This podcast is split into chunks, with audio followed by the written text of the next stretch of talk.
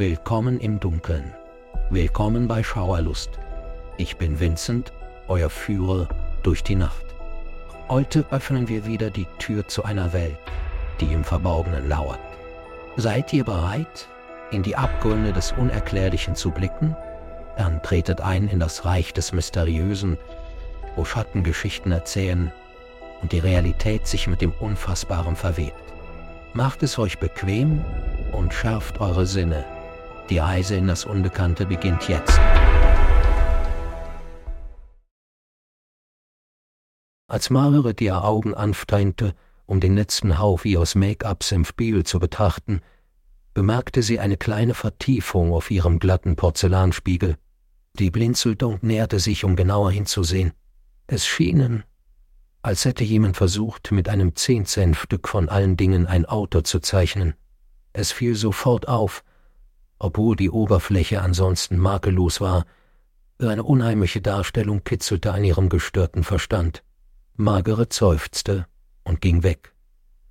Überzeugt, dass sie ihren jugendlichen Sohn danach befragen würde. Es war die Gäste Seltsamkeit. Im Laufe der folgenden Woche begann Margaret ähnliche Darstellungen in ihrem alten großen Haus zu bemerken. Diese zeigten sich im Fraub auf Fensterbänken, auf fast die fickten CDs und fach auf dem Wachs erloschener Kerzen geprägt. Jedes davon zeigte unweigerlich Fahrzeuge von unermesslicher Vielfalt, von Fahrrädern bis Lastwagen, Motorrädern bis Flugzeugen. Anfangs schienen sie harmlos, wenn auch unerklärlich, Sie glaubte, dass ihr Sohn, ein begeisterter Motorliebhaber, einen Streich spielte, aber mit der zunehmenden Vielfalt an Fahrzeugen wuchs auf ihr Unbehagen. Ihr Sohn leugnete jede Beteiligung, und ehrlich gesagt, verwirrten sie die Details in diesen Zeichnungen.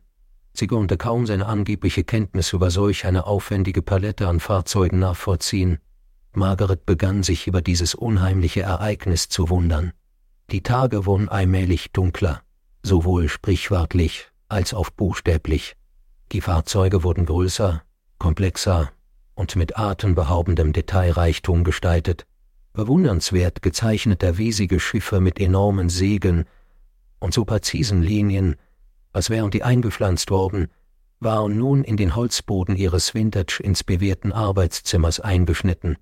Züge mit ihren Faberstabteien waren fein auf der glanzlosen Oberfläche des Familiengeschirrs eingraviert. Jede davon fühlte sich weniger wie gekürzelte Zeichnungen an und mehr wie eine Warnung, ein Omen, das Margaret nicht begreifen konnte. Und dann geschah es, als wäre es geplant, am vierzehnten Tag. Die dritte und letzte seltsame Vertiefung ließ sie das Blut in den Wannen stocken. Die Darstellung war nicht länger auf statische Objekte beschränkt. Sie hatte sich in etwas Lebendiges verwandelt und durchdrang das beruhigende Ambiente ihres Hauses auf unheimliche Weise. Die Heiligkeit ihres Zuhauses wurde durch eine enorme Skizze eines wütenden Nashorns gestört, was in einem gewalttätigen Angriff akribisch in die Wand des Salons geschnitzt war. Seine Augen waren vor Wutleid aufgerissen, und ein gewaltiges Horn war bereits zum Durchbohren. Margaret konnte beinahe den tödlichen donnernden Angriff hören, und das Beben der Erde unter seinem Gewicht spüren.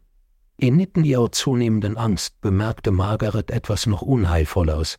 Es war die Anordnung der Vertiefungen. Sie befanden sich alle in einer steinen Bahn, angefangen von ihrem riesigen Spiegelkleiderschrank bis hin zum Salon. Eine vehikuläre Fahrbahn, die zu einem wütenden Nashorn führte. Als ihr diese unheimliche Erkenntnis dämmerte, nahmen die Mysterien eine bedeutend düsterer, bedrohlicher Wendung. An diesem Abend, als die Dämmerung hereinbrach, entdeckte sie zufällig ihre antike Grammophon, das leise eine alte vergessene Melodie spielte, die sie seit Jahren nicht mehr gehört hatte. Ein Schauer lief ihr über den Rücken, als sie den unglaublichen Anblick in sich aufnahm. Der Grammophon war seit Jahren nicht mehr funktionstüchtig, doch dort stand er, umrahmte einst tröstliche Stille mit einer unheimlichen Melodie. Margaret stand verblüfft da, fühlte, wie eine undefinierte Angst ihr Herz umklammerte, aber das war noch nicht das Ende.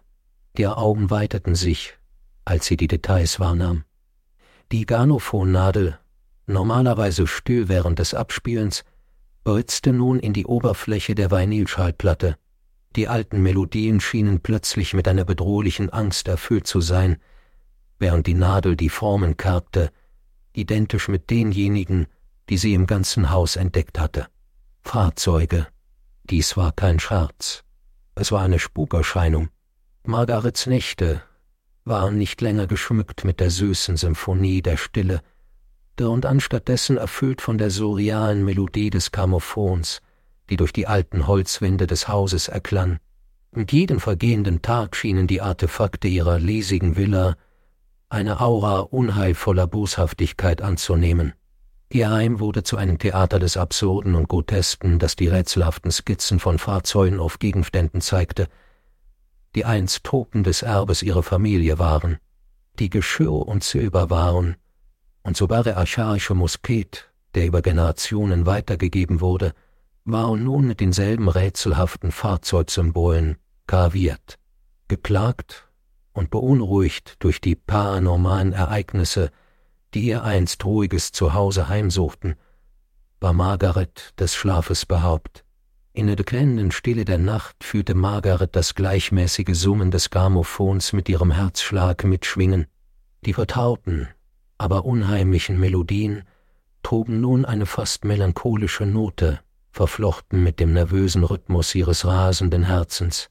In ihrer privaten Einsamkeit beobachtete sie aufmerksam, wie das Grammophon zum andauernden unheimlichen Schauspiel beitrug. Die Nadel schnitt kunstvoll Skizzen von Lokomotiven, Booten, Autos und sogar Düsenflugzeugen auf die Vinylschallplatten und spielte dabei ein Orchester voller Noten eines eskalierenden Schreitens. Jedes Fahrzeug war komplexer und bedrohlicher als das vorherige. Die zunehmende Komplexität deutete auf eine morbide Vorahnung hin. Wovon? wusste Margaret nicht. Die unheilvolle Entwicklung ließ vermuten, dass etwas kommen würde und diese kontinuierliche Heimsuchung nur ein Vorbote eines bevorstehenden paranormalen Phänomens war.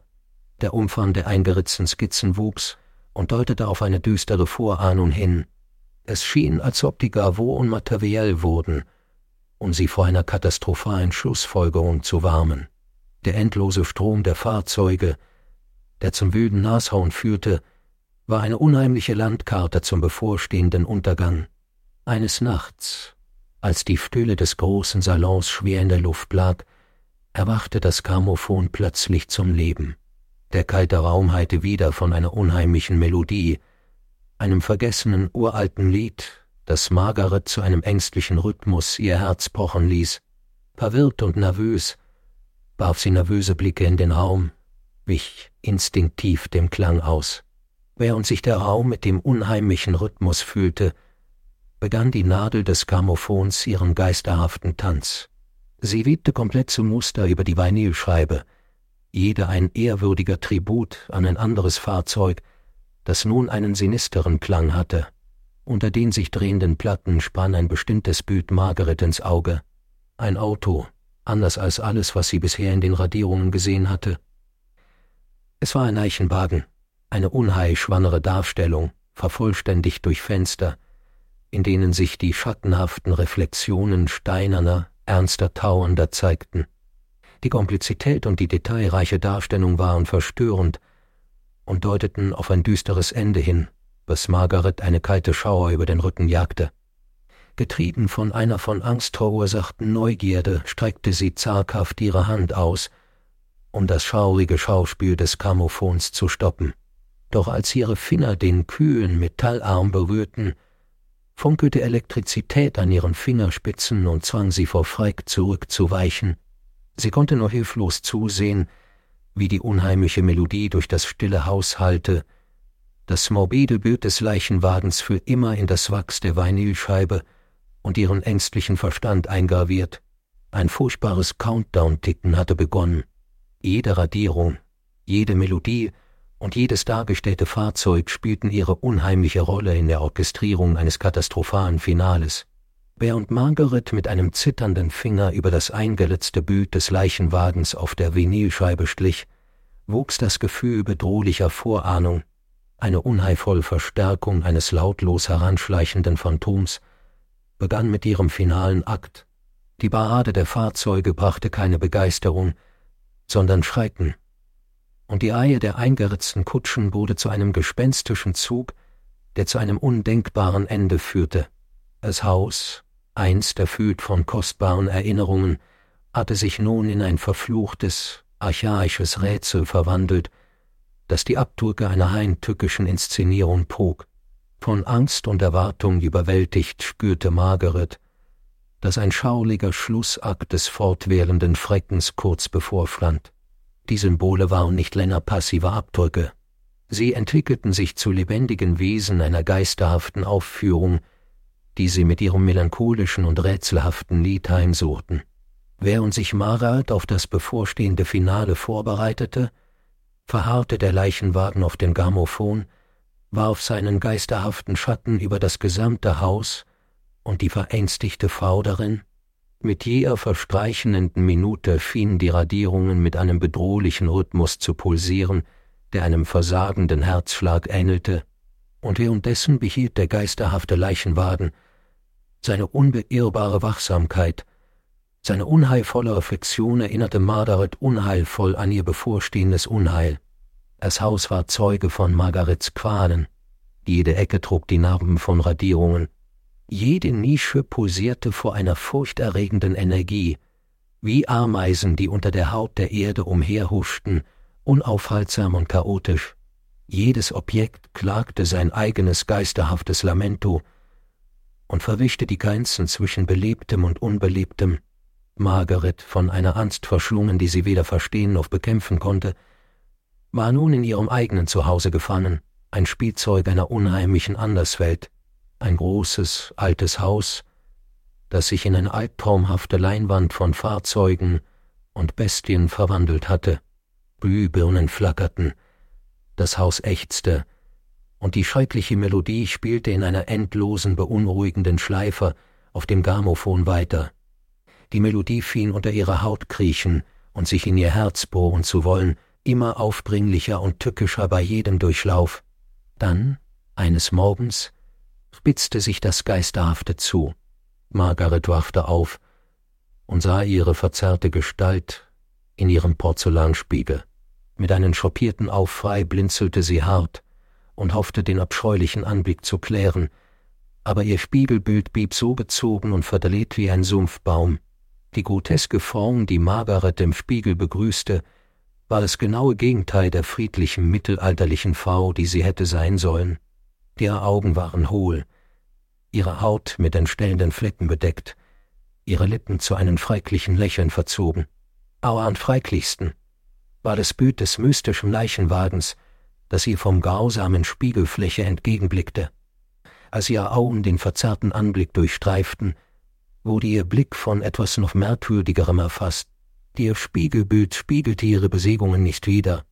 Stattdessen stand es regungslos da, mit ihren Lippen zu einem unheimlichen Schnurren gekräuselt, und ihre Augen glühten bösartig. Es griff nach ihr und hob einen skelettähnlichen Finger, der direkt auf die von Horror erfasste Frau zeigte. Dann schien die Realität wie Glas um sie herum zu zersplittern, als sich die verdrehte Form direkt auf sie stürzte. Das Letzte, was sie hörte, war ein herzzerreißender Schrei, der die Luft durchbohrte und in der geisterhaften Stille ihres Hauses widerhallte. Sie erkannte ihn nicht als ihren eigenen. Im nächsten Moment war alles still. Die unheilvolle Melodie verstummte, die pulsierende Energie erloff. Die abscheuliche Reflexion war verschwunden. Der mystische Leichenwagen war verschwunden.